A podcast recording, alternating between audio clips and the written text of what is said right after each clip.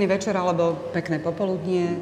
Po pilotnom dieli sa stretávame opäť e, na literárnom kvociente. Najskôr by som vám predstavila svojich dnešných hostí, keďže vidíte, že sme sa trošku obmenili v posádke. Po mojej pravici sedí e, Jaroslav Šrank, ktorý pracuje na Pedagogickej fakulte Univerzity Komenského v Bratislave. Po ľavej strane sedí Radoslav Pasia, e, ktorý tak ako minule pracujem v Akadémii vied v Ústave slovenskej literatúry. A tretím hostom je dnes e, môj kolega Jan Gavura, ktorý teda pochádza z Filozofickej fakulty Univerzity Prešovskej v Prešove. Mali by sme sa rozprávať o dvoch knihách. Tento raz je to jedna lirická kniha, druhá epická.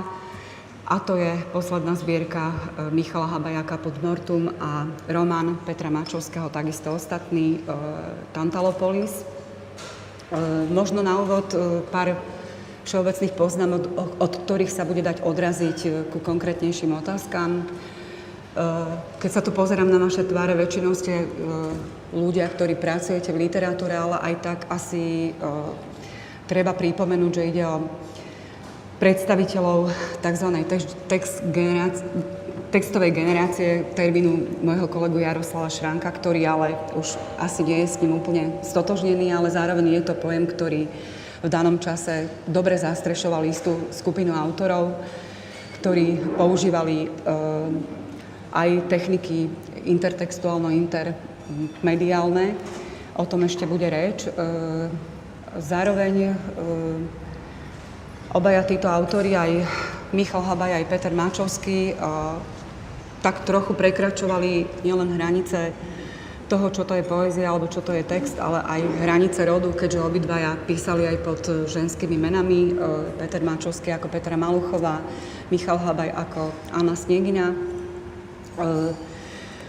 A oba, obaja sú tiež e, spoluautorby kolektívneho projektu Generátor X, ktoré, ktorý mal aj svoje pokračovanie e, Generátor X2, teda okrem Hmloviny vyšli aj tzv. nové generátory spolu s Petrom Šulejom a Andrejom Háblakom. E, o tých konkrétnejších veciach sa môžeme baviť už na základe poslednej knihy e, Michala Habajaka pod Mortum, v ktorej sa opakujú niektoré postupy známe z jeho predchádzajúcich textov, Jednak e, je to neustále vstupovanie autora e, Michala Habaja, teda v podobe lirického subjektu do textu.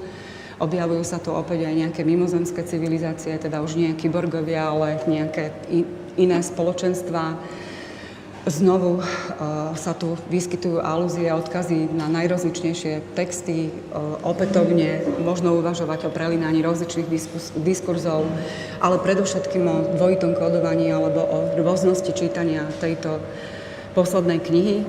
A od toho uh, by som sa aj odvinula k prvej otázke a to je, že či beriete túto knihu Caput Mortum ako knihu, ktorá sa dá čítať aj vážne, povedzme z presahu ku angažovanej poézii, alebo či to beriete ako hru a mystifikáciu, teda skôr s odkazmi na uh, popkultúru a nízke žánre, ktoré sa tu využívajú a svojím spôsobom možno subverzujú. Neviem, Jaro. Ja? No, mm, tak v podstate asi si môžeme vybrať, že či budeme hovoriť o tej knihe ako vážnej, alebo ako o komickej, myslím tým v dramaturgii nášho programu, našej debaty dnešnej, že kde začať, ale nepochybne sa k tomu asi budeme stále nejakým spôsobom vrácať, že tieto dve, a dve polohy tu neustále súvisia.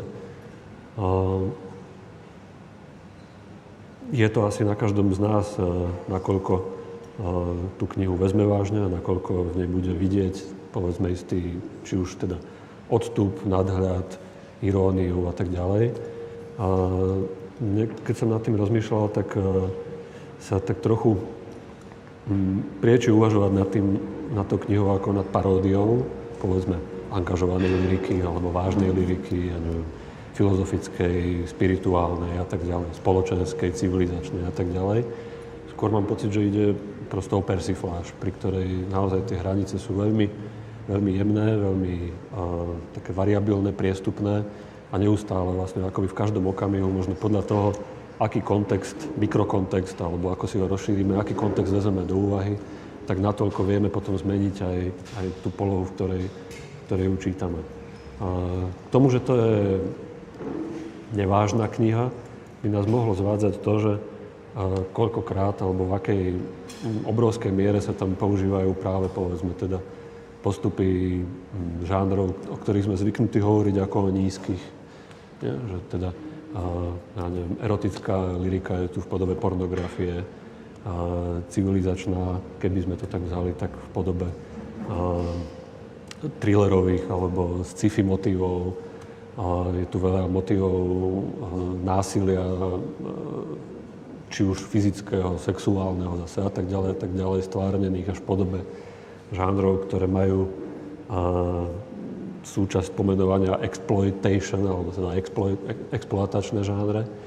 A to by nás v kontexte toho, že sa tá kniha hlási do sveta poezie, mohlo smerovať k tomu, že, že, že teda ak takéto postupy ten autor používa, asi to nemôže myslieť celkom vážne. Neviem nakoľko, e, povedzme sa s tým dá potom jednotlivo pracovať. Berme to ako prvú návnadu. Dá sa povedať, že Habajová stratégia ako autora bola vždycky viesť texty e, presne hranou. To znamená, že mohol sa hýbať medzi dvoma žánrami. Na jednej strane používal ten istý slovný materiál ako poézia, ktorá sa považovala za vysokú, vznešenú, e, možno aj popkultúrnu alebo populárnu, či už to zoberieme aj z časového hľadiska medzivojnovej literatúry alebo aj súčasného. Čiže aj v tomto prípade je to kniha, ktorá je naozaj, e, nechcem povedať, že priam bipolárna, ale jednoducho ráta s dvoma polmi, medzi ktorými si jednak môžeme vyberať, ale tie indície sú vždy silnejšie raz v prospech jednej alebo druhej roviny. To znamená, že sme vážni, sme komickí, e, existujú aj jednoducho nejaké priestory, ktoré sú medzi tým, alebo kombináciou, aj nejaký tragikomický alebo fraškový spôsob. No a e, čo tu ešte treba spomenúť je, že sa tu preberá dosť výraznej, do výraznej miery mediálne prostredie, publicistické črty, čiže Jedna z, zo silných, dá sa povedať, motivických alebo skôr aspoň tematických línií je to, čo sa vlastne píše v dnešných novinách, ako tak to môžem povedať, lebo nie je to čistokrvná publicistika, ale sú to rôzne slova, témy, módne trendy alebo značkové e, veci, ktoré sa nejakým spôsobom nadužívajú a stávajú sa vlastne výstavbovým materiálom e, aj pre túto novú podobu poézie. By som zdal doplnil Jana, že teda nielen to, čo sa píše v novinách, ale predovšetkým u Habaja to, čo sa píše na internete a za tou, za tou blikajúcou obrazovkou a e, vlastne doplním len to, čo už tu odznelo, že tá zbierka je vážna, pokiaľ ju vnímame cez takú tú základnú motivickú líniu, ktorá sa tam objavuje. Na to odkazuje nielen názov, doslovne teda tá mŕtva hlava alebo ten nejaký alchymistický e, zvyšok e, z nejakých alchymistických výskumov a procesov, ale e, ja za takú najsilnejšiu líniu tam považujem vlastne tú motivickú líniu zmaru, rozkladu, vlastne zániku civilizačného rozkladu civilizácie, Takže v tomto zmysle naozaj Habaj používa všetky tie prostriedky, ktoré boli spomenuté, persifláž, e, humor, nadsázku, e, iróniu, e, takéto tendovanie ku komickosti, ale s tým vedomím, že sa ako keby pre, premýšľa o veľmi vážnych, o veľmi vážnych veciach a toto básnenie si myslím, že berie vážne, že je to pre neho práca, práca básnenia, práca písania odkazovanie na e, mediálny svet, na bulvár, na e, popkultúru, na ikony e, v tejto knihe aj v podobe povedzme Lady Gaga alebo Kate Mossovu a rozličných magnátov mediálneho priemyslu sa objavovalo už aj v predošlých knihách, keď by som nadviazala na to, čo ste hovorili. Čo sa tu podľa vás zmení oproti Michalovi Hábajovi z predošlého textu alebo oproti eh, gymnazistkám alebo koreňom neba ďalším jeho textom.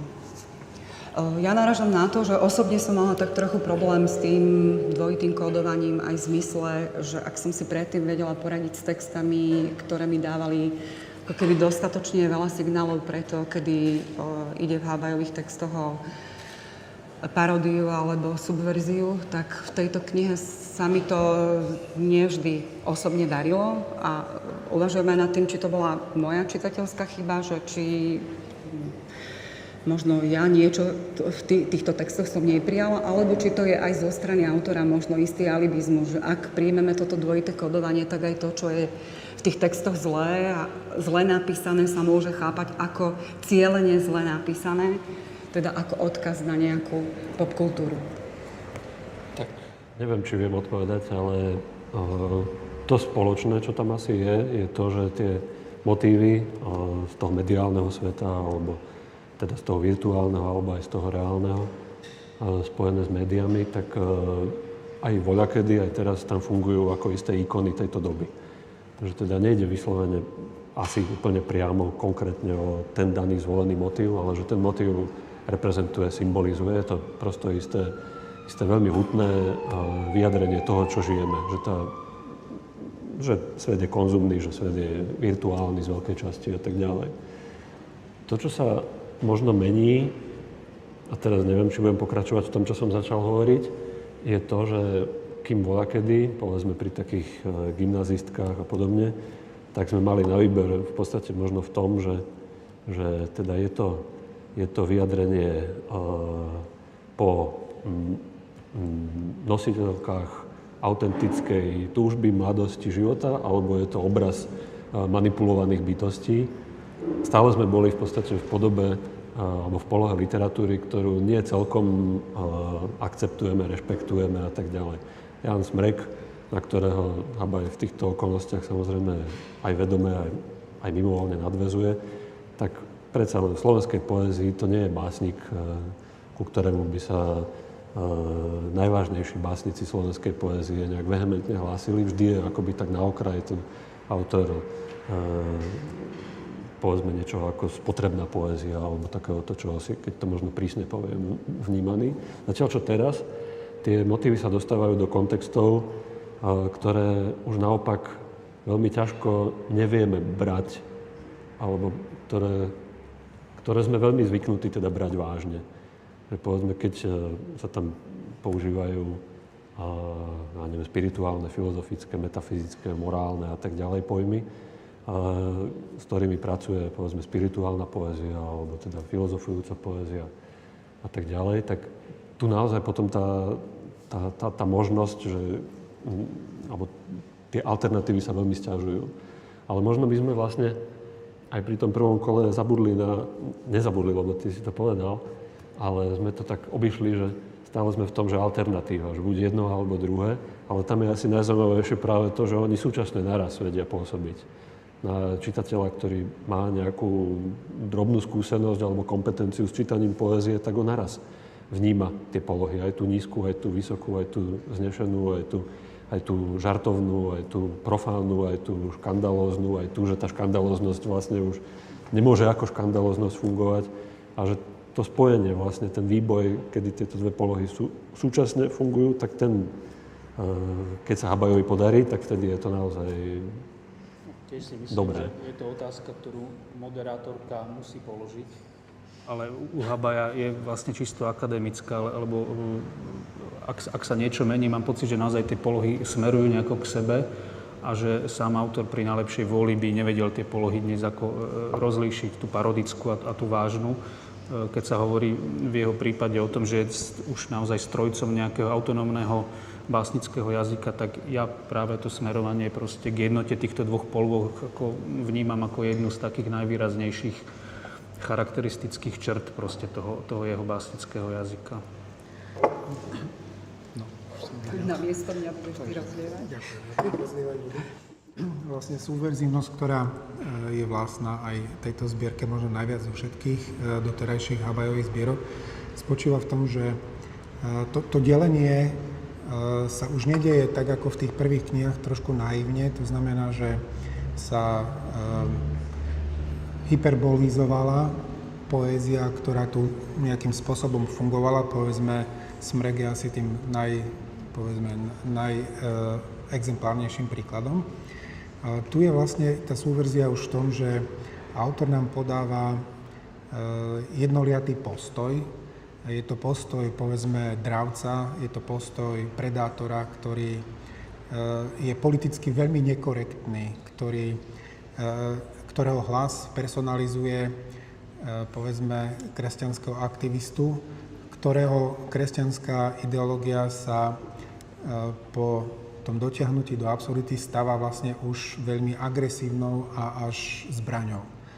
To znamená, že ten postoj alebo tá, tá hrana alebo tá polarizácia nevznikne priamo v texte, ale už vzniká medzi textom a autorom za ním, respektíve postojom, ktorý reprezentuje. To, s čím vlastne aj táto kniha nejakým spôsobom zápasí, najmä pri najjemnejších čitateľoch, je, že by mohli nedopatrením zjednotiť výpoveď, ktorá tam je, ktorá je veľmi často, ako sme už počuli, provokačná, s názorom alebo s nejakým či už lirickým subjektom, alebo ešte presnejšie, tesnejšie s autorom. A de facto by vznikla jedna ľudská katastrofa, pretože by došlo k fatálnemu omylu.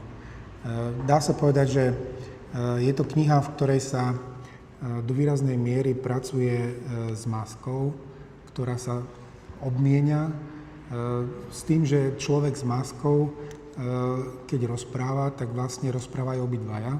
Len v tej chvíli nevieme, či je to rola masky, ktorú si konkrétne autor či subjekt nasadil, alebo je to autor.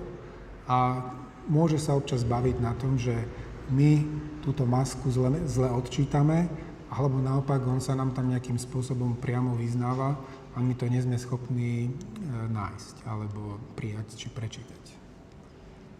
Táto jednak mnoho hlasov, ktorá sa prejavuje nielen v kontexte zbierky, ale aj uprostred jednej básni, že začne sa, začnú sa dávať jednoznačné signály, pretože ide o, o komickú situáciu alebo o, o vtipnú báseň a tá modalita sa zrazu celkom neočakávane mení môže e, priniesť aj isté rozpaky nad tým, ako čítať ten celok. Teda ide mi teraz o to, že tak ako sme sa rozprávali aj pred reláciou, že je to taká, ako ty si to presne pomenovala, aj taká kniha premien, že, že je tu veľmi veľa rôznych e, básní, rôznych hlasov, ktoré e,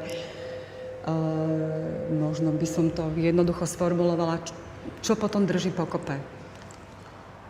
Tuto množstvo hlasov, tuto, tieto, tieto premeny či už naratologické v úvodzovkách, alebo poetologické. Lebo pohybujeme sa tu aj medzi povedzme niečím ako surrealizmus, nie, niečo ako, ako modlitby, ktoré sú e, samozrejme profanizované medzi nízkymi žánrami, ktoré sú naopak sakralizované a tak ďalej. No, ja osobne čisto čitateľsky Nemám pocit, že tá, tú zbierku ako niečo zvlášť drží pokope, že je nejako extrémne precízne dramaturgicky proste vystavaná, že je tam nejaký, nejaký motivický alebo myšlienkový oblúk. Tam by som zase odkázal na, na názov tej zbierky a na tie konotácie proste alchymistické. Naozaj má, mám pocit, že je tam že tá zbierka je niečo, čo z tých básnických výskumov rôznych, z tých etáp Habajových zostalo ale on to priznáva na viacerých miestach aj z hľadiska toho, ako to priznáva, ako to komentuje. Tá zbierka drží pokope ako taký ako mm, nejaká zvyšková časť tvorby, čo samozrejme môže pôsobiť ako hodnotovo e, negatívne, ale, ale nie je to tak ako v plnej miere. Ako kniha nie je natoľko heterogénna, aby sme nevedeli určiť poetiku autora alebo štýl autora, jeho ideolekt, register. Myslím si, že tie zbierky alebo jednotlivé texty sú e, dostatočne blízke na to, aby sme vedeli, že autorom je jeden text, jeden autor, pardon, e, ale e, autor sa viac menej ochránil aj tým názvom, ktorý je opäť hraničný, lebo znie tak pekne po latinsky caput mortum, ale pritom naozaj odkazuje na, na, na ten posledný zvyšok. To znamená, že vstupuje s tým, že e, ja tu predkladám niečo drobné, nevšímajte si to, ale ak si to už všimnete, pozrite si, či to nemá nejakú cenu. To je veľmi prešíbaná technika autora, tváriť sa, že nehovorím nič mimoriadne, ale potom môže tá cena e, razantne stúpiť alebo stúpnuť, e, keď zrazu čítame a nachádzame niečo. Čiže umelé zníženie, ktoré môže naopak vyvolať nejaký zisk. No, s takýmto výkladom názvu súvisí aj ten dodatok, ktorý tam je, že niektoré časti, niektoré básni tej, tejto zbierky boli vynechané, ale samozrejme ten názov má aj iné konotácie. E, môžeme uvažovať aj v súvislosti s pozhumanným alebo dehumanizovaným svetom, ako o mŕtvej hlave, o tom, čo e, prináša vlastne kybernetika, virtuálna realita. No, môžeme aj tam uvažovať. Ale ja som až tam neuvažoval, pravdu povediac. A mňa to zviedlo trošku iným smerom. A jednak teda tá, m, mm, tie, tie premeny, ktoré mne sa tam teda zdajú ako prítomné, a, to chcem, k tomu sa chcem vrátiť, ale ešte predtým niečo iné mi napadlo. Keď hľadáme tu, alebo uvažujeme o tej heterogenosti, o tej rozmanitosti, tiež si nemyslím, že by to bolo až tak výrazné z toho estetického, poetologického hľadiska v tejto knihe, ako povedzme to bolo v tej predchádzajúcej, teda Michal Habaj na druhu. Tam to bol jednoznačný koncept práve postavený na tomto, na tom, že tu existuje vedľa seba množstvo básní napísaných rôznym spôsobom, rôznym štýlom, jazykom, aj rôzneho smerovania.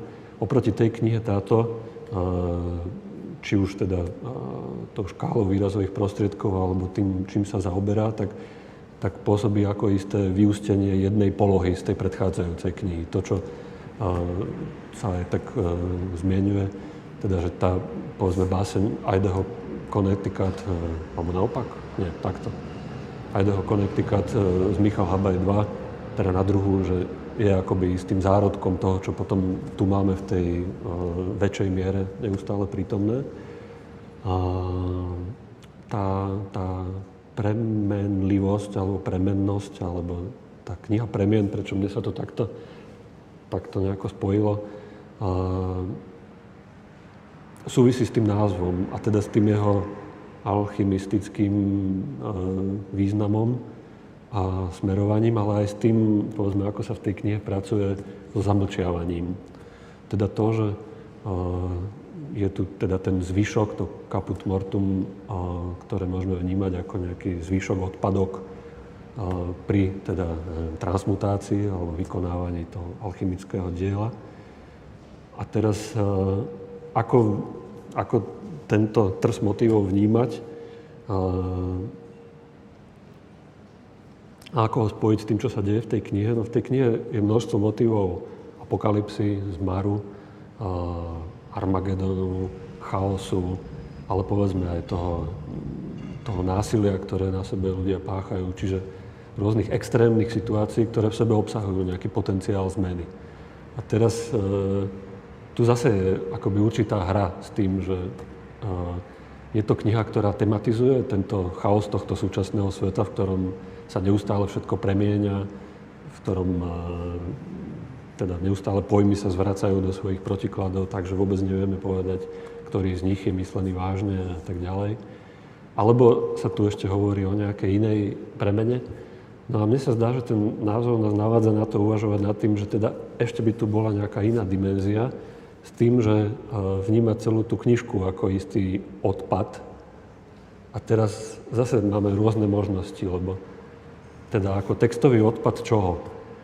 Alebo čo by malo byť to za tým textovým odpadom. A, čo by malo byť predtým. Alebo, alebo predtým, no áno. A, a to by, tu, tu sa tak možno zase naivne ponúka, že teda život.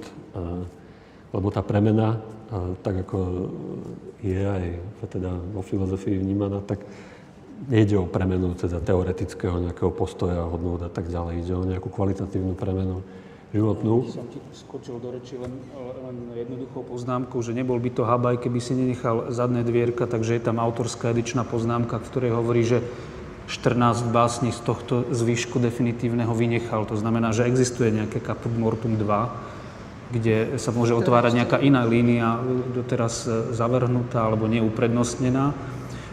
Takže sú tam aj tie otvorené dvere a nie je to definitívny zvyšok a def, definitívny nejaký zber toho materiálu. Prepač, a k tomu ale... doslovu môžeme vôbec veriť? A k tomu môžeme veriť, ale aj, aj, aj keby sme to vzťahovali na tú mimo textovú realitu, tak potom čomu máme vlastne veriť? Lebo tá knižka obsahuje aj niečo, čo som si pre seba nazval, že rezidenčná poézia. Teda texty, ktoré vznikli na základe určitého teda pobytu, kde teda autor má k dispozícii čas, komfort a tak ďalej, aby tvoril, o ktorých znova si môžeme myslieť, či sú myslené vážne alebo parodicky. Zase myslím, že je to tam celkom šikovne teda vedené po tej hrane tej britvy. No ale a, zároveň táto kniha sa stala súčasťou istých udalostí literárneho života. A, je prezentovaná, veď teraz tu, je prezentovaná, autor ju prezentuje v rôznych okolnostiach, precestovala kniha alebo texty z tej knihy prezestovali už niekoľko krajín Európy, boli prezentované na rôznych miestach. A teraz vzniká tam istá akoby slučka medzi tým, čo sa v knihe hovorí, teda o aktivistovi, ktorý chce prebudiť ľudí svojim slovom a cestuje svetom a, a, a v rôznych krajinách sveta mu padajú k nohám všetky dievčatá a konzumuje všetko, čo mu príde pod ruku. A teraz Máme si teda myslieť, že v tejto nízkej podobe teraz to básnik Michal Habaj realizuje? No asi nie, ale je to istá možnosť ako znova na tou knižkou uvažovať a zase či vážne, alebo či parodicky nad tým, že sa tu zosmiešňuje literárna prevádzka, alebo ako. Ale asi za tým je zase ešte nejaká iná premena, ale tá sa asi nedá vysloviť. Respektíve nie len zosmiešňuje literárna prevádzka, ale zosmiešňuje aj e, literatúra, aká prevažuje na, e, nielen na Slovensku.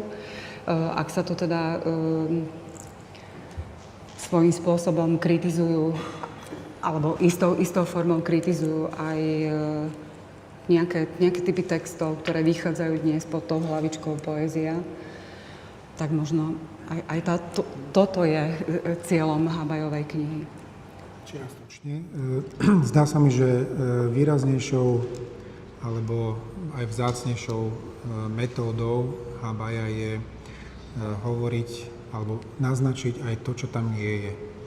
Dá sa povedať, že eh, výstavbové, výstavbové prostriedky, ktoré fungujú skôr ako rekvizity, než ako naozajstné básnické pomenovania, eh, sa dosť výrazne odlišujú od toho, čo považujeme možno za povedzme, dobrú alebo najlepšiu slovenskú poéziu.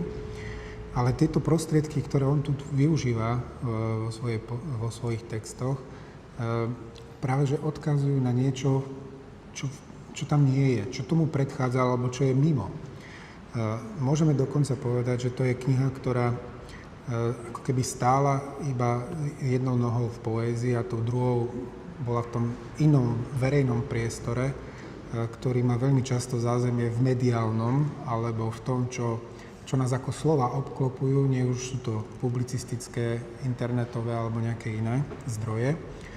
A on si vlastne dovoluje e, hýbať sa medzi obidvoma priestormi. To znamená, že e, mnohé z toho, e, čo vnímame ako slovo nevhodné, alebo ako kliše, alebo ako frázu, alebo ako modul, ktorý je použitý alebo typický skôr pre niektorú inú, než literárnu sféru, ale teraz myslím umeleckú, tak vlastne on vie použiť práve ako odkazový materiál, ako priestor, ktorým si vytvára e, komplexnejšiu samozrejme, e, pripravenú a strategicky dobre pripravenú situáciu, aby mohol e, adresovať, aby mohol poukázať alebo zapojiť aj niečo iné. Známa, známy list developerovi je o mnoho viac než len naozaj modné využitie developerského problému. Nájdeme tam Borchesovský motív zachovania niečoho, čo je zraz zapísané do poézie. Nachádzame tam samozrejme aj tento silný personalizovaný hlas, ktorý je e, tragikomický, ale zároveň ontologicky presný. To znamená, že naozaj e, developer, ktorý sa stáva inšpiráciou pre poéziu, sa stáva nesmrteľným, tak ako sa nestávajú nesmrteľnými e, ostatné literárne diela. Čiže je tu jedna veľká oblasť, ktorá sa nepomenúva, ale je tu nejakým spôsobom sprítomnená a potrebujeme tým, že je vlastne prázdna, do značnej miery si do nej doplňať a ten priestor, ktorý my vyplňame, je už takisto aj e, závislý na kvalite čitateľa. Myslím, že tá báseň je tam centrálna v tom zmysle, že asi by sme sa k tomu dostali, k tej otázke angažovanosti. E, veď veľa sa aj v súvislosti s Hábajom hovorí o angažovanej nejakej poézii a Jano, Jano to naznačil, že spôsob, aký, akým on s týmto verejným priestorom e, pracuje vlastne úplne, úplne opačne a subverzívne. Nie je to ten básnik, ktorý nejakým svojim aktivizmom mení, mení, e, mení svoje okolie, nejako prispieva do verejného diskurzu mimo úzky rámec poézie a jeho obmedzeného čitateľstva ale naopak on vlastne developera vťahuje, vťahuje do väčšnosti cez, cez tú svoju vieru, že tá poézia ako pretrváva ako, ako niečo väčšné. Čiže e, e, nemení svoje prostredie v tom zmysle, ako dnes chápeme angažovanosť, ale, ale povyšuje, povyšuje tú efemérnu, e, ne, je, lirickým subjektom, či aj autorom v tomto prípade si dovolím povedať, negatívne vnímanú činnosť. E, je to, je to vlastne nejaká, nejaká blasfémia, e, nejaký, nejaký postup vlastne nejakej demonstrovanie veľmi výrazného nejakého etického, etickej prevahy básnictva a, a umenia nad tým e, e, verejným sociálnym priestorom, aspoň ja, takto ja vnímam vlastne. Ano, ako v podstate je to poézia, v ktorej je veľmi silná politická nekorektnosť. Čiže brať ju vážne, doslovne, je naozaj nejakým spôsobom zásadný omyl. E, ten rozdiel medzi autorom, ktorý pripravuje textovú situáciu e, a textom, ktorý vzniká, je ako keby výrazne odlíšený alebo oddelený. Čiže ja som ten, ktorý pripraví textovú situáciu, ale e, nemôžete ma stotožniť s tým agresívnym, politicky nekorektným, nekresťanským alebo aj iným hlasom, ktorý je veľmi často blasfemický deštruktívny, partizánsky. Čiže eh, ten pohľad vždycky treba urobiť ako keby na, na celú situáciu. Čiže to, čo je pomenované v texte, aj to, čo sa na ten text, eh, alebo týmto textom odkazuje. Ak by sme naozaj prijali tento spôsob čítania, že vysoké a nízke nie je vôbec oddelené a že nie je podstatné, či čítame dobrú alebo zlú báseň, pretože čisto potenciálne to, čo, to, čo je v tej zbierke nekvalitné, má byť subverzované, tak e, potom by bolo asi úplne zbytočné uvažovať nad tým, čo budem rozvíjať teraz ďalej a to, že či sa, či sa nad niektorými básňami predsa len prvoplánovo alebo lacno nebavíme, ale predsa len mi nejde e, nevrátiť sa k istej transparentnosti alebo k tomu, že niektoré tie básne pre mňa síce boli vtipné, ale uh, uh, naražujem konkrétne, povedzme z hľadiska tých spracovania erotických alebo až pornografických motivov na tú báseň, kde sa hovorí o dvoch prstoch, ktoré, ktorými som v teba a zároveň s nimi prísahám na zástavu. Čo je spôsob, ktorý aj odhľadnúť od, toka, od, od tohto dvojitého kódovania mne prípada veľmi lacný. Podobne lacné opa- Opakujem sa, viem, že možno, že vzhľadom na to dvojité kodovanie to nie je úplne korektné, používať to slovo lacný, ale aj, aj tak to risknem. A podobne transparentné mi prípada aj to vyčierňovanie, alebo teda náznak tej cenzúry, alebo zamlčaných miest, ktoré tam sú. s tým nemal takýto problém. Ty mám pocit, ako s nejakým takým predporozumením uh, už pristupuješ k tej k jeho textom a neviem presne na základe čoho by som to lacné, drahé, vysoké, nízke mal... Ne, nemám o tom takúto predstavu, o týchto vertikálach, horizontálach, skôr ako nejako do nejakého textu, akože čitateľ vstúpim. Už som to tak nevnímal. E, keď už sme prešli na nejaké také čitateľské, možno záverečné postrehy, tak skôr mám pocit, že tak, ten zvyšok je, prí, je príliš ako keby príliš veľký na to, že je to zvyšok, že sa tam mnoho vecí ako duplicitne opakuje, niektoré, niektoré motívy, ktoré by stačilo uh, rozviesť, použiť v jednej básni, ich Habaj používa v troch, štyroch. Uh, v, tom, v tomto istú mieru zvyškovosti, nadbytočnosti v tej, v tej zbierke vidím, ale inak som s ňou nebojoval v tomto duchu ako, ako to naznačuješ ty. Neviem, čo chcete k tejto... Myslím, že to je užitočná kniha, e, čo je ocenenie aj neocenenie. E, užitočná je naozaj v tom, že e, prináša, alebo málo kedy si vieme predstaviť developera v poézii alebo vôbec v texte, kde sa uvažuje o poetickosti. Tu je zapojený, on sa ten, ten, ten komplex developerského problému, hoci je iba zástupný samozrejme za viaceré súčasné civilizačné problémy. Um, tento, táto záležitosť je svojím spôsobom uh, využitá veľmi funkčne, uh, aj novátorsky dá sa povedať. To znamená, že v tých najlepších, nechcem povedať, že vybalansovaných básniach, ale Nemali sme takto formulované otázky. E, žiaden z autorov, dá sa povedať, sa neodvážil, hoci to ešte nie je nejaká záruka, e, dá sa povedať, počúvať e, to najsúčasnejšie, čím sa slovenským priestorom slova alebo vôbec svetom slova hýbeme. Tých pár pokusov, ktoré boli predtým, zvyčajne nedopadli tak dobre. To znamená, že naozaj užitočnosť tejto knihy, e, myslím si, že netreba spochybňovať. E, Michal Habaj sa opäť predstavil ako veľmi inteligentný e, tvorca. Ak by som mal urobiť nejakú paralelu, tak možno takto nejako by vyzerala vitalistická tvorba, ku ktorej sa on často vracal zo začiatku 20. storočia, tak v súčasnosti po postmoderne dnes naozaj ten, ten dravý, dynamický spôsob prístupu autora e, k tomu, e, ako sa rozpráva, e, akými témami sa vlastne náš priestor naplňa, tak toto je naozaj jedna z tých, z tých silných stránok, ale presne to, čo aj nazval alebo povedal toto vedľa kolega, máme príliš veľa tých variantov a nie je to potrebné. Smiem? Uh-huh. Mne sa tiež podobne zdalo v istej pasáži tej knihy, že povedzme týchto 10-15 listov a by v tej knižke nejakým spôsobom, no nejakým, nejakým vážnym spôsobom nechýbali. A teda, že ten zvyšok je možno príliš veľký, možno by mohol byť koncentrovanejší a podobne. Ale v zásade mne tak na tejto knižke vystupuje do popredia tá Habajová špecialita, že si počína inak ako, stále si myslím, počína inak ako väčšina našich básnikov. Väčšina básnikov nás chce presvedčiť o tom, že to, čo píšu, je poézia.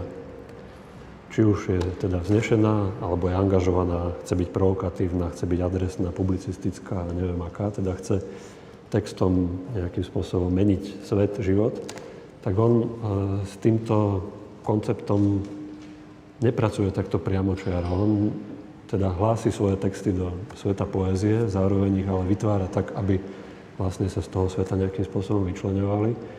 A snaží sa nás, alebo ja som to tak vnímal, že sa nás snaží ako si um, spraviť citlivými na to, že poézia nie je to, čo je napísané, ale že poézia a teda tie premeny, ktoré človek prežíva, že to sa odohráva v nejakom mimotextovom, zatextovom svete, v nejakom tom nevysloviteľnom svete, ktorý ale takýmto spôsobom vieme, akým si spôsobom, teda zápisom vieme, či už kontrastne alebo priamočiaro, vieme ho nejaký, nejako privolať, ale už to, čo ten svet priamo obsahuje, to už je potom na každom, na každom z nás. A teda tam, kde si k, tej, k, tým, k tým premenám myslenia, cítenia, zažívania, vnímania sveta, to je to odveké nejaké, nejaká funkcia poézie. Takže tomto zmysle dosť výrazne pre mňa vystupuje z toho kontextu a básnikov, poetiek, ktorí sa teda snažia zaujať nejakým spôsobom pozornosť. Možno, že išlo naozaj iba takú jednoduchú otázku toho, do akej miery príjmeme túto Habajovú hru aj často, aj často aj mystifikáciu alebo úplne legitímne literárne klamstvo. Mne sa zdalo, že na niektorých miestach toho textu je vydarenejšia a na niektorých miestach predsa len, aj keď to možno vyznieva anachronicky v súvislosti s tým, čo sa bavíme, ako keby slabšia alebo, alebo príliš transparentná na môj osobný vkus. Práve v súvislosti s tým, čo hovoríš aj ty, že tie prázdne miesta alebo ten medziriadkový priestor nám tam ponechával príliš malý. Konkrétne v tej básni, ktorú, ktorú som citovala. Aj keď chápem všetky uh, tie alúzie na uh, povedzme pornografickú, v tomto prípade pornografický kontext alebo na to, čo sa deje vo vonkajšom svete. Hej. Uh, tiež sme sa bavili o tom, že či vôbec možno v tak, takomto svete, v ktorom sa do popredia nedostáva poézia uh, semantizovaná hodnot, ale pop a uh, média uh, písať inak, iným jazykom, ale práve tá druhá kniha, román, román v úvodzovkách Petra Mačovského Tantalópolis, uh, nás asi presvieča uh, aj um, o možnosti nie len dvojitého, ale veľmi um, viacnásobného dekodovania, pretože pre mňa osobne je to román, ktorý uh, ponúka veľmi veľa vrstiev, veľmi, veľmi veľa línií s tým, že Mačovský opäť, opätovne už aj tým názvom si ako keby určuje minimálne tie dve línie, to je línia urbaného priestoru mesta, v tomto prípade brazílskeho mesta, v ktorom sa Soborka je hlavná postava románu ocitá. A potom aj tá línia odkazu na iné, text, iné texty, alebo aj na mytológiu, alebo e, naše kultúrne povedomie e, o Tantalosovi, e, ktorý, ktorý sa tu tiež explicitne spomína, ale v úplne iných súvislostiach. Teda pre mňa je to aj e, kniha o človeku, ktorý podobne ako tento bajný, ako táto bajná postava prežíva muky celý život a nemôže dočiahnuť isté ovocie. Ale zároveň je to, je to pre mňa aj roman, ktorý nielen tým názvom, ale už aj jazykom, syntaxou, tým, ako je konštruovaný vedomé a pre mňa funkčne e, stiažuje, zastavuje naše čítanie. Už tým, ako sa tu, ako sa tu e, rozkladajú vety, ako, e, ako, ako, ako sa nás usiluje spomaliť, čím sa tiež upozorňuje možno, podobne ako Habaja na to, aké je dôležité e, vedieť čítať e, e, literatúru ale zároveň táto, táto syntax e, a takto deformovaná veta súvisí aj s tým, že hlavná postava je veľmi problematická v tom zmysle, že má v hlave ako keby nejakú miešačku. Mne, to teda bola veľmi blízka postava aj z tohto hľadiska, že nedokáže tú svoju hlavu nikdy deletovať, veľ, do, stále mu v nej víri veľké množstvo vecí, ktoré on potrebuje riešiť a ktoré ktoré chce dostať do tej neusporiadanej vety. Že tá fragmentarizácia na rozdiel od tých textov, o ktorých sme hovorili minule, povedzme Zuzky Keplovej, ale dalo by sa uvažovať aj o Dušekovi a o mnohých iných súčasných knihách, kde sa ten text rozpada na množstvo epizód. Tu má pre mňa veľký zmysel, pretože svedčí o tej problémovej mysli, ktoré intelektuála, ktorý, ktorý nedokáže tento svet spracovať jednoducho, jednoduchou vetou. Mm. Asi nie. Nepoložila som otázku, ale...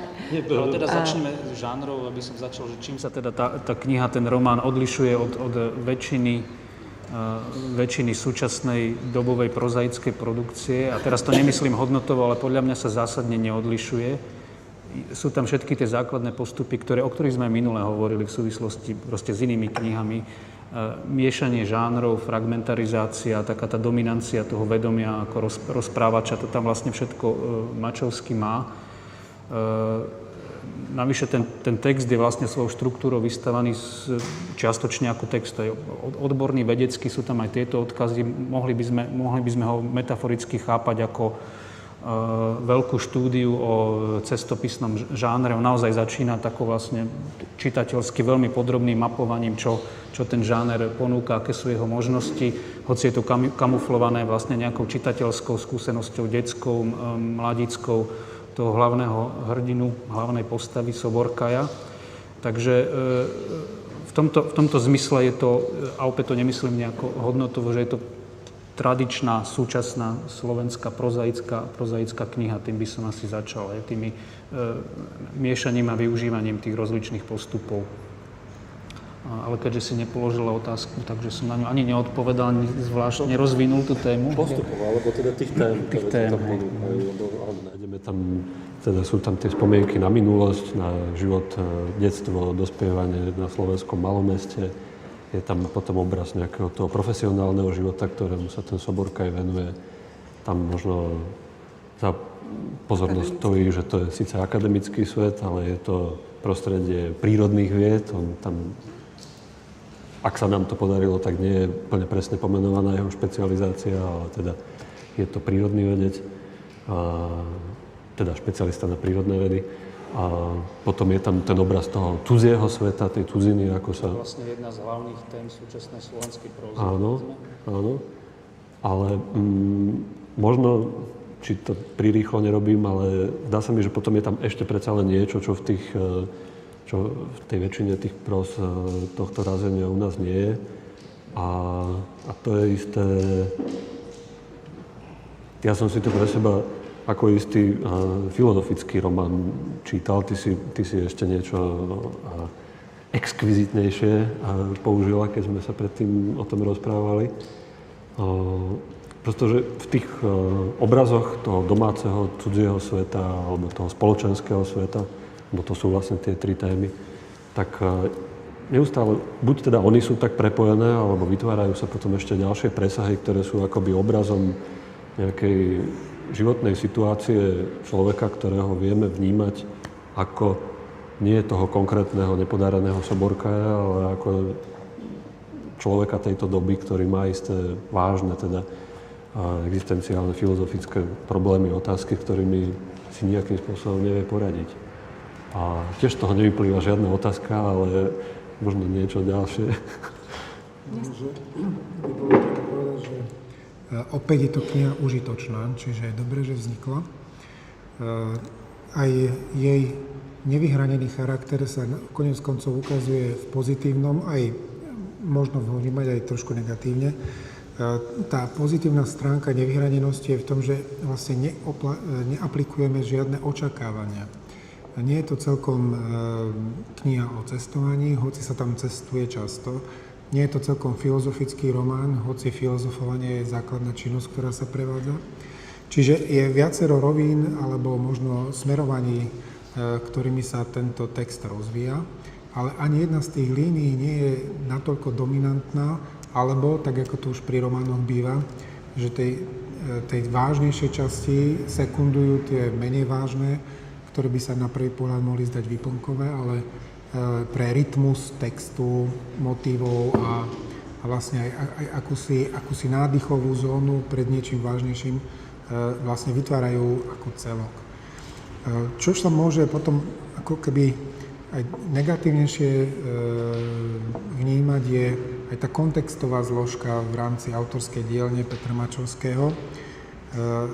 Ja som osobne veľký fanúšik knihy Mikať Kostlivcovmi, ktorá vlastne bola publikovaná pred zhruba 6 rokmi a oni tie tri knihy, e, to znamená Mikať Kostlivcami, Želáte si novú kúpeľňu aj Tantalopolis, vzájomne súvisia. Oni vznikli ako keby naozaj vidno, že ich písal jeden autor a uplatnil na nich nový alebo stále nejaký nový typ konceptu, ale napríklad na skladbe vety, na jej e, vynikajúcej úrovni, je jednoznačne badať, že, že ten autor je ten istý.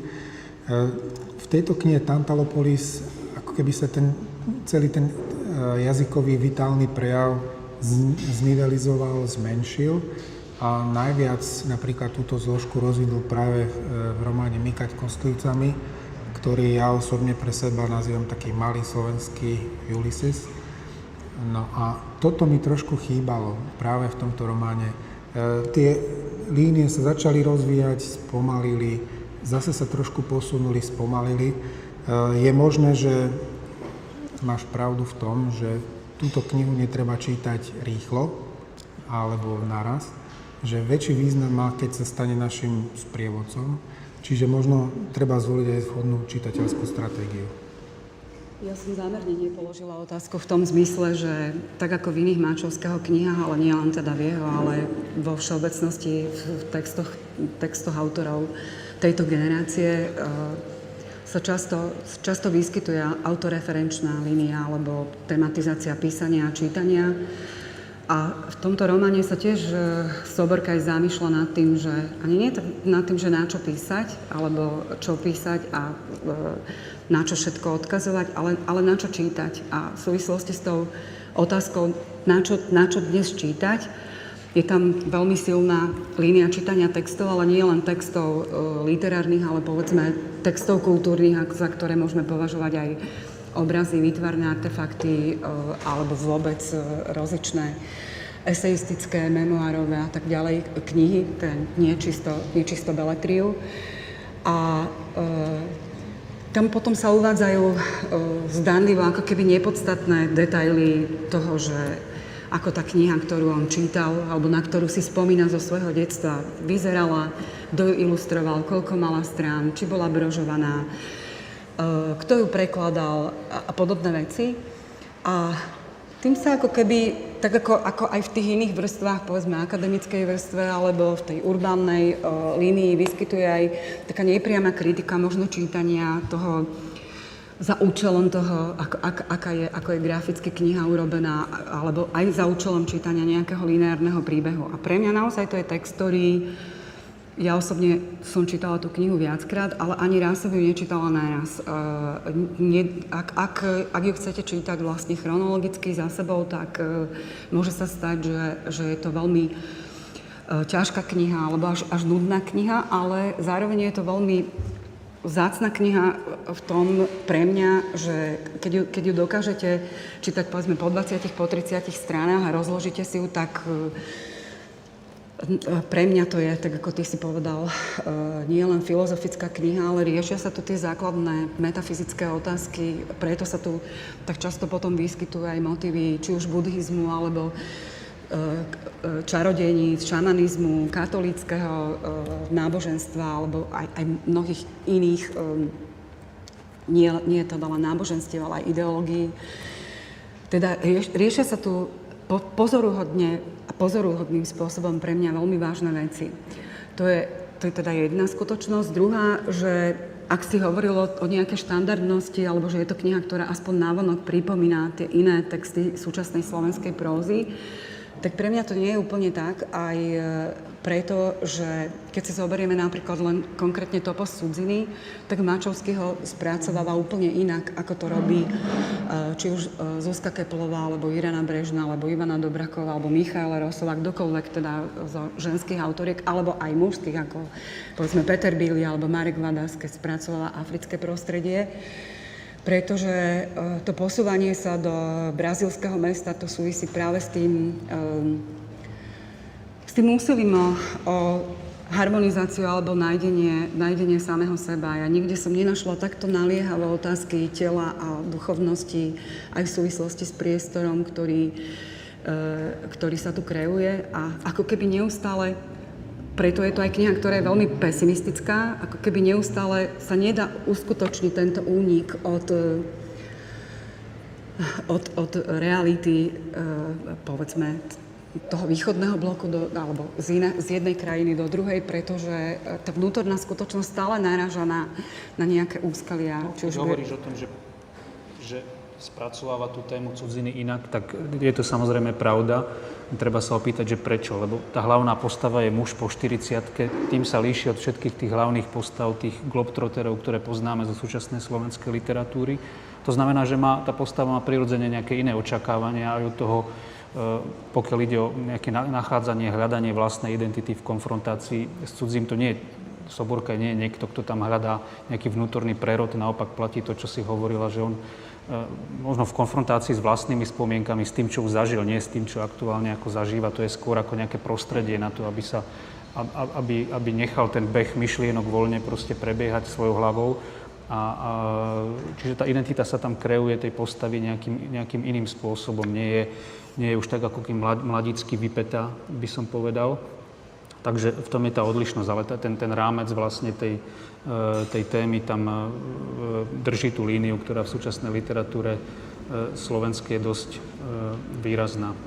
No, Marek, Marek Vadas je tiež muž stredného veku a tiež si myslím, že ten jeho pohľad je úplne iný. Možno by som zabudol, tak nadviažem na tú Janovú spom- odkaz na, na toho na, na toho Odisea, že ten sa tam vlastne objavuje aj v tej postave, v postave Sentkutyho, ktorý, toho maďarského spisovateľa, ktorý nás zase vracia do literárneho sveta a približuje nás naspäť k Mačovskému, lebo Mačovský Sentkuty ho prekladal. Tam sa aj v rámci fikcie vlastne Soborka aj stretáva v bratislavskej kaviarni s postavou spisovateľa Lajoša Grendela, ktorý ho upozorní, upozorní na e, tohto spisovateľa. Objavuje sa tam, povedzme, maďarský maliar z prelomu 19. a 20. storočia, čo on tvári kostka a tak ďalej. Čiže sú tam už vlastne, vlastne odkazy na ako keby ten literárny svet e, Petra Mačovského a v tomto zmysle e, toto je naozaj len taká aktuálna licencia, je to taký nejaký kaput mortum tých predchádzajúcich kníh a iných aktivít proste e, Mačovského. Proste literarizuje niektoré svoje témy, ktoré spracováva intenzívne v iných žánroch, proste vo svojej prekladateľskej činnosti, vo svojej publicistickej činnosti. A ten formát toho e, človeka, ktorý má ten komfort, že teda v zahraničí zo 7. poschodia e, nejakého bezvýznamného brazilského 200 tisícového mesta sleduje, sleduje ten život okolo. Ten komfort mu poskytuje tá postava, aby mohol tie, tie témy na novo nejako spracovať a, premlieť. Inak ten Tantalopolis má aj v tej mačovskej publicistike reálny predobraz. V jednom jeho texte, kde vlastne spracoval, vyšlo to v Romboide, tie svoje zážitky z, z mesta prezidente Prudente, keď sa, keď sa e, nemýlim, ono sa tam aj myhne proste v tej knihe ako jedno z mnohých e, brazilských miest, kde, kde teda aktuálne žije. Takže v, to, v tomto ten, ten, ten Mačovský ponúka taký ten svoj ucelený literárny svet, tak ako ho poznáme. Je tam potom možnosť tým literarizovaným, o ktorom si hovoril, jedna vec a to tá, že, že tu ten hrdina je vytvorený tak, aby na nás pôsobil ako diletant. V istom zmysle, že áno, on sa ku všetkým týmto témam hlási, ale hlási sa k ním ako niekto z vonkajšieho prostredia, teda ten biológ, prírodný vedec a podobne. Veľmi príjemná pozícia, ktorú veľmi dobre Mačovský využíva, lebo môže ako keby z pozície diletanta sa vyjadrovať oveľa voľnejšie niektorým veciam. A potom ten diletantizmus e, ho niekedy môže priviesť nejakým teda originálnym alebo zaujímavým zisteniam a niekedy môže produkovať niečo, čo mne sa na tej knižke celkom páčilo. A to e, komickosť podobe istej naivity možno. Mne sa napríklad e, e, veľmi páčili súvislosti, ktoré sa tam pri spomínaní teda na to detstvo a na to, sa, na to, ako sa mladý hrdina formoval čítaním kníh a tak ďalej, ako sa tam neustále zdôrazňuje teda, že prežíval isté mánie, japonská mánia, taká mánia, onaká mánia, teda fascinácie rôznymi kultúrami, ktoré spoznával len sprostredkovane cez nejaké knihy, ktoré čítal, alebo obrázkové časopisy, ktoré si pozeral. A, a k tomu sú tam tie motívy teda toho, ako si tento chlapec k tomu povedzme oblieka, e, ak sa nemýlim, hodvábny alebo aspoň podobný hodvábnemu kimonu na seba, aby sa teda navodil do tej japonskej atmosféry, ako si vyberá vhodné jedlo k danej ktorej knižke na úrovni, povedzme, pudingu alebo maslového rožku alebo niečoho ešte teda rustikálnejšieho. A v tých, v tých, v tých pasážach cítim tam istú teda plnú vážnosť toho, toho portrétu, toho, toho chlapca, ktorý sa takto formoval, ale zároveň je v tom aj istá komika toho jeho počínania, toho, že naozaj, veď to sú, uh, akým spôsobom takto sa cítiť. Na Komikať kostlivcami, kde naozaj osobne som mal aj stavy nejakého huronského smiechu nad, nad čítaným textom. Tuto tak e, celkom, e, celkom nie je, ale e, je vtipná podľa mňa, pre mňa tie úvodné pasáže, kde, kde konfrontácia tej Brazílie 50. rokov Zigmunda Hanzelku a, a tej aktuálnej, povedzme, Soborkavovej alebo Mačovského Brazílie, tak ako to stavia tie obrazy vedľa, vedľa seba, sú, sú vyslovene výborné, vtipné, zábavné.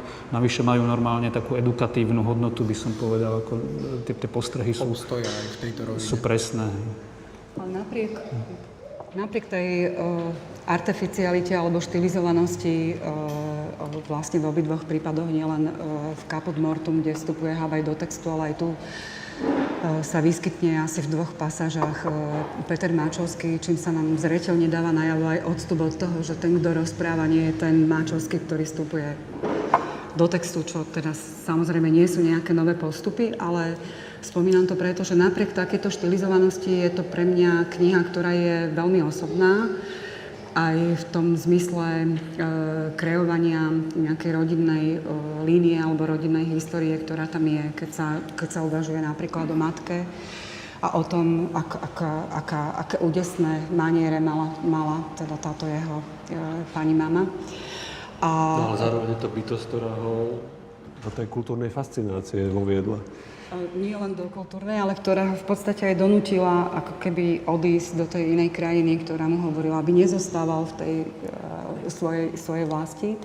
Ale pre mňa teda tá otázka aj smeruje k tomu, že uh, ak E, uvažujeme o týchto viacerých e, vrstvách, ktoré tu už boli spomínané, či to je BDK, spomínané, či to je BDKR, či to je tá línia autoreferenčná, či to je nejaká línia spomienok, alebo teda tá rodinná línia, či to je tá urbánna a tak ďalej. E, ak, ak by sme chceli to čo, to, čo by mohla byť podobná výhrada ako pri tých pred, predošlých knihách, že ak by sme chceli, povedzme, selektovať z toho množstva a zároveň by sa dalo aj naťahovať, opačne pridávať, povedzme, tým 300 stranám ďalších 200 strán podobne napísané, tak by sme zistili, že ten text sa pohybuje ako keby v istom kruhu a že tie motívy sa nám neustále vrácajú a nie, nie je možné vzdať sa na rozdiel od tých, tých kníh, o ktorých sa doteraz napríklad hovorilo ako s možnosťou škrtať alebo s možnosťou vyučovať z, e, z nich nejaké pasaže, uplatniť takýto postup e, e, aj u Máčovského. Takže ak by sme chceli povedzme vytýkať to, čo ty si naznačil, vrátim sa k tomu, že je to kniha, ktorá je menej dynamická, tak potom vlastne nepríjmeme ten spôsob tvorenia tohto textu, ktorý je úplne iný, ako je mykať kostlícami. Mne sa zdá, že e, v tejto knihe je veľmi silná aj zážitková línia. Tam má ako keby, e, ktorá, tým, že funguje na e, identifikácii z niektorej zložiek, mnohí z nás sa našli v tom, že pri čítaní kníh mali vždy naozaj chud na nejakú, nejaký druh jedla. Iní sa našli v tom, že čítali tú istú knihu mohli sa nájsť v tom, že mali rovnako eh, latinskoamerickú skúsenosť a naozaj tie latinskoamerické mesta a mestečka majú tú svoju šablónu a stereotyp eh, veľmi podobný. Čiže je tu aj línia, ktorá je, ktorá je povedzme, veľmi dôležitá, je zážitková a, a to spojenie je, je možno priamočiare, jednoduché, o mnoho ľahšie sa identifikuješ s postavou človeka, keď vlastne sama teraz kolektorka slovenského jazyka a literatúry v Srbsku zažívaš podobnú situáciu. Čiže e, táto rovina myslím si, že je dosť dôležitá pre, pre udržanie aj pozornosti, aj čítania s textom, alebo čítania textu. E, opäť zopakujem aj to, čo som spomenul na začiatku, že e, Mačovský patrí medzi e, najlepších štilistov alebo tých, ktorí vedia štilizovať vetu. Čiže naozaj v prozaickom texte, aj v tom básnickom už v tých posledných knihách možno menej, ale vitalita jazyka, schopnosť aj obyčajnú vetu zložiť bez toho, že by sme mali pocit, že, že v nej niečo nehrá, tak to, toto je úplne samozrejme. Čiže táto rovina pokračovania, čítania je, je únosná a naozaj ten, ten rozdiel, či, či, či by táto metóda fungovala ešte ďalších 50 až 100 strán, tu napríklad až tak veľmi nehrozí. Na druhej strane však naozaj tá, tá cyklickosť, ona má svoje, povedzme, prirodzené limity. Ak si zoberieme e, román Mikaj Kostlivcami, tak tam je dosť výrazná oblúková e, kompozícia e, so silným záverom, ktorý e, možno pripomenia až, až také silné závery niektorých slobodových kníh, kde sa, ja neviem, roky strávené mimo domova považujú za e, naozaj stratený, premárnený čas alebo za, za prehru protagonistu, tak aj tu vlastne myslím si, že ten román končí práve takýmto nie práve patetickým, ale dosť výrazným gestom či odkazom, že ľudia, ktorí nie sú pri sú vlastne de facto pre mňa mŕtvi. Tak takúto, takúto výživnosť e, v tejto knihe napríklad nenájdeme, ale ona je aj prirodzene, alebo, alebo ona sa stavia aj do takej pozície, že ja nebudem teraz už robiť nejakú veľkú e, literárnu, e, veľký literárny text, ale aj cez tie drobnosti, cez tie malé, možno reťazovité kompozične, e, len tak záradom zladené línie, e, dokáže, dokáže stále dosť veľa povedať. Čiže ja si myslím, že je to kniha, ktorá e, je inteligentná, aj tak ako sme to mohli skonštatovať aj pri Michalovi Habajovi. Na druhej strane je aj otázka toho, že keď tu máme jednu knihu a porovnáme ju s druhou, tak môžeme si dovoliť aj taký luxus, že si vyberieme jednu z nich, ktorá je nejakým spôsobom pre nás výraznejšia. Mne ide ešte aj o takú, o takú vec, že mne sa vidí, že vo všeobecnosti dnes sa nám nechce nejako zastavovať nad to čítaním, že aj tie posledné ročníky, a teraz trošku, že mierim aj mimo knihy, ale súvisí to s tým možno na čo naraža Mačovské v tomto románe a prečo nás umyselne spomaluje.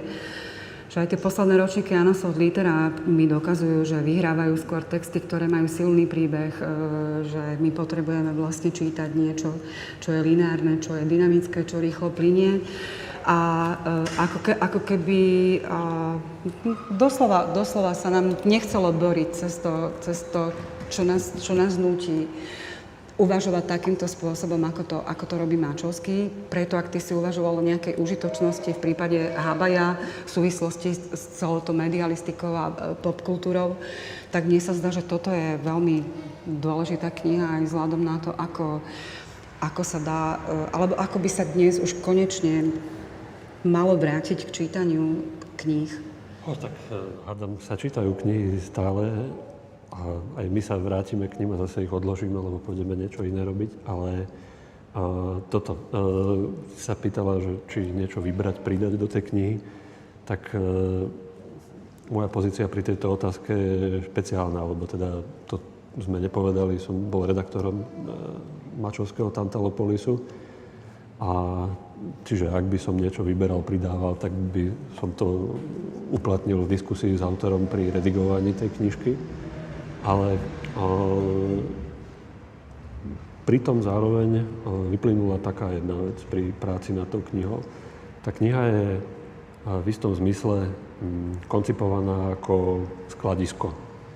Ako skladisko všetkého možného, čo povedzme jednému človeku v istom pomerne krátkom časovom úseku sa nachádza v jeho hlave, v jeho pociťovaní, jeho vnímaní, bez ohľadu na to, či je to relevantné, irrelevantné, závažné, nezávažné, životne dôležité, alebo či sú to banálne detaily o tom, že e, akú týráž mala ktorá kniha, ktorú on kedy čítal. Hoci vo chvíli, keď povedzme nad týmito vecami uvažuje, tak je v životnom ohrození, lebo okolo neho je ja neviem, svorka pouličných brazilských psov, ktoré ho obklúčili a ktorým smerom sa pohne, tak nejaký po ňom vyskočí. Čiže je to v istom zmysle aj obraz takéto absurdnej alebo grotesknej životnej situácie človeka s teda tak, ja neviem, bohatým, rozvinutým alebo čím teda prežívaním, vnímaním a tak ďalej, a ktoré sa mu neustále, ako si povedala, cez ten motiv miešačky neustále teda v hlave premiera. A ktorému je v istom zmysle nápomocné, v istom zmysle mu život komplikuje a tak ďalej. Potom a, predtým si povedala, že tá knižka sa ti zdá najpesimistickejšia, alebo veľmi pesimistická teda oproti tým jeho predchádzajúcim. Ja som mal pravdu povedať presne opačný pocit. Pretože a, tie všetky, alebo veľká väčšina, ak nie úplne všetky, Mašovského, teda novely alebo romány, tak e, majú vlastne nejaký, e, sú postavené na súžete o neúspešnej iniciácii.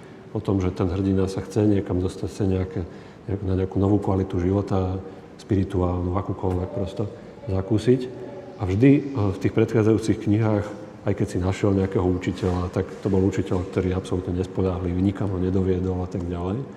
Tu na tiež zažije isté skúsenosti, keď sa zúčastní na rituále umbandy a podobne, ale je tam ten moment, aspoň pre mňa tam ten moment istého, čo aj len mm, krátkodobého nejakého toho harmonizovania, o ktorom si hovorila, alebo nejakého súladu so svetom, alebo nejakého rozpoznania svojho miesta v univerze, sa tam predsa len nachádza v závere knihy. Je to zase v rovine akéhosi banálneho zážitku gastronomického. Navštevovania japonskej reštaurácie, od ktorých si dovtedy nič veľa nesľuboval. Ale dodatočne mi napadla istá paralela s tým, čo je už tu spomenutom Slobodovom Narcisovi. Tam tiež hrdina v, istý, v, istej, v istej pasáži uh, nie je v práci, ide na výlet, vystúpi na teda horu. Už neviem, či dosiahne celkom cieľ. Myslím, že musí kvôli tomu, že sa blíži noc, tak v tej chate sa musí ubytovať. A tam na istý okamih, teda tú jednu noc alebo polovicu noci zažije isté spočinutie. Na druhý deň z toho zase vytrhne ten nervózny každodenný život. Mám pocit, že niečo podobné sa, sa, sa deje aj tu s tým, s tým protagonistom.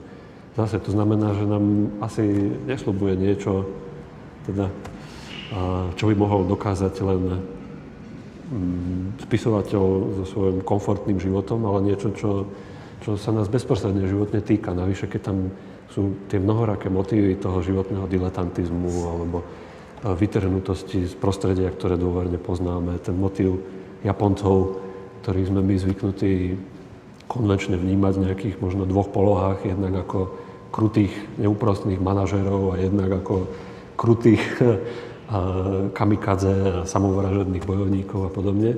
A tu sú, tu sú braní ako symboly z tej, z tej ja neviem, životnej, existenciálnej, metafyzickej osudovosti človekov, teda ľudí, ktorí sú vytrhnutí zo svojho prostredia, emigrantov, ktorí, ktorí žijú svoj život v zásadnom istom životnom nepohodlí a nejakým spôsobom sa s tým musia vyrovnať. A sú istým obrazom toho, čo tam ten Soborka aj nie nadarmo sa práve k ním vzťahuje, čo tam on sám prežíva. Skeptická som myslela v tom zmysle, že uh, ako keby sa nič tej knihe nemenilo od uh, detstva, od tej línie vlastne spomienok, ktoré sú tu veľmi silné, kedy on doslova prežíva múky, či už teda v tej rodine, alebo je tam tá jedna pekná scéna, v ktorej uh, dostane tú železnú tyč do hlavy, kedy on doslova neuhne pred tou tyčou, pretože je pre neho priateľnejšie zákusiť tú, to, ako, nie rozbitie, ale ten otraz hlavy, ako, ako sa uhnúť pred, pred úderom a ako keby tie pomyselné údery to tyčou dostáva stále. E, teda e, neustále, neustále bojuje, neustále bojuje medzi duchom a telom, medzi kolektívom a medzi sám sebou. Nedokáže sa to, možno na chvíľu uh, zharmonizovať konec koncov aj ten rituál, ktorý on sleduje alebo do ktorého sa zapojí, je, je takýmto zúfalým úsilím o, o to vyprázdnenie mozgu aspoň, aspoň na chvíľu. Takže tak ľudia si vyprázdňujú telo, tak on si potrebuje vyprázdniť mozog. To je tiež celkom plus, ak je čo vyprázdňovať. Mali by sme pomaly smerovať k záveru, pretože na rozdiel od e, minulého kvocientu e, mali, mali by ste dostať priestor aj na svoje otázky, čo by teda už mo, malo byť aj mimo kamery, takže ja by som na teraz poďakovala diskutujúcim a otvorila túto druhú časť kvocientu.